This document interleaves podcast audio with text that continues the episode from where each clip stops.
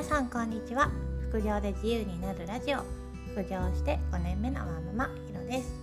今日は本セドリの初心者がやりがちな失敗の一つを紹介したいと思います。それは自分の期待値だけで仕入れてしまうという失敗です。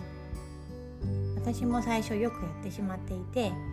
これから本セドリを始めたい人、始めたばかりの人に知っておいてほしいなと思ったので、今日はこのテーマにしました。自分の期待値だけで仕入れてしまうというのは、目の前にある商品が実際以上に良い商品に見えてしまうという失敗です。なんで実際以上に良い商品に見えてしまうかというと、初心者の時は仕入れ対象自体を見つけるのがすごく難しいです。ブックオフで並んでいる本の中で 95% 以上は利益が出ない本と言っても過言ではありません。本セドリを始めたばかりの人がその 5% 弱をちゃんと見つけるのは難易度が高いんですよね。だからようやく見つけた仕入れ対象になりそうな商品が、本当はギリギリ仕入れ基準に達してないんだけど、ここまで探したからという気持ちで必要以上に良い商品に見えてしまいがちです。そうやって仕入れたものは高確率で売れ残ったり損切りになったりします。そのような失敗に陥らないためには、仕入れ基準をしっかり自分の中で設定して、それを守ることです。慣れてきたら仕入れ基準は柔軟にアレンジするといいんですけど、最初のうちはしっかりと自分が決めた基準で仕入れます。特に回転率を甘く見すぎると売れ残りのリスクがぐんと高まります。仕入れのたびに仕入れ基準をコロコロ変えていると、後から振り返った時に自分の仕入れが正解だったのか失敗だったのかの判断がつかないんです。セドリは売れた時が正解、ゴールなので、仕入れてすぐその仕入れが良かったかどうかっていうのがわからないんですよね。売れ残った商品からその時の自分の仕入れを反省して改善して次に生かすというのが上達のコツです。その時に自分がなんでこれを仕入れたのかなっていうのが思い出せないと、いつまでも仕入れの精度が上がりません。だから最初は仕入れ基準をしっかり守って仕入れることが重要です。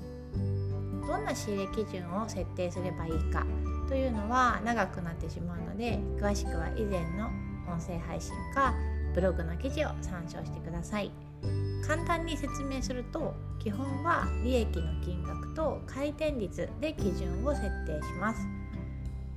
最初は1冊300円以上ぐらいの利益で、 Amazon ランキング30万円前後、悪くても50万円以内で設定するのがおすすめです。自分の期待値で仕入れてしまう失敗を回避するには、必ずリサーチをしましょう。仕入れ基準に合致しているか確認するためにもリサーチは必須です。どこまでリサーチするかなんですけど、最低でも現時点の販売先プラットフォーム、例えば Amazon で販売するなら Amazon、 メルカリで販売するならメルカリの最安値と、どのぐらい売れてるかという売れ行きは確認します。仕入れ判断については、最初は機械的にデータに基づいて判断するぐらいがちょうどいいかなと思います。それだと面白みに欠けると思うんですけど、店頭に並んでいる本からどの本をリサーチするかというところに、自分の直感とか好きなジャンルの知識を活かしてみてください。店頭に並んでいる本を全部リサーチするのは難しいですからね。ただ最終的な仕入れるかどうかの判断は、必ずリサーチをしてから仕入れましょう。リサーチ対象の当たりをつけるとき以外で、自分の直感を使うタイミングとしては、コンディションを決めるときです。自分が購入者だとして、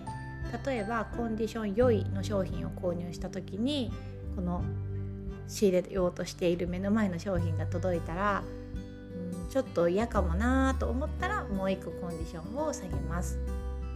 そこは他の出品者はあんまり関係なくって、割と直感というか自分の気持ちで決めている部分が多いです。今日は初心者にありがちな自分の期待だけで仕入れてしまうという失敗を紹介しました。なかなか仕入れ対象が見つからないと、見つけた商品が必要以上によく見えてしまいます。経験則ですが、たくさん経験を積まないと直感とか目利きだけで仕入れるというのは難しいです。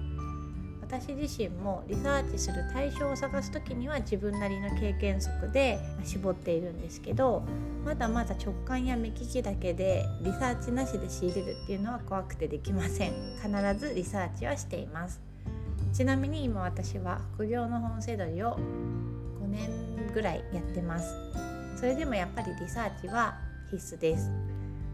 これから本セドリを始める人、始めたばかりの人はまずはリサーチをおろそかにせず、データに忠実に仕入れをしてみましょう。そこから自分なりのアレンジとか経験からちょっとだけはみ出たものを仕入れるとかっていうのができると思います。まず最初はリサーチしたデータをもとに仕入れをしてみましょう。本セドリの具体的なやり方や仕入れ基準についてはブログの記事でもまとめているので、そちらもご覧ください。ここならで本セドリの相談にも載ってます。初心者でも大歓迎なので、迷っていることがあったら活用してみてくださいね。それではまた次回の配信でお会いしましょう。ひろでした。さようなら。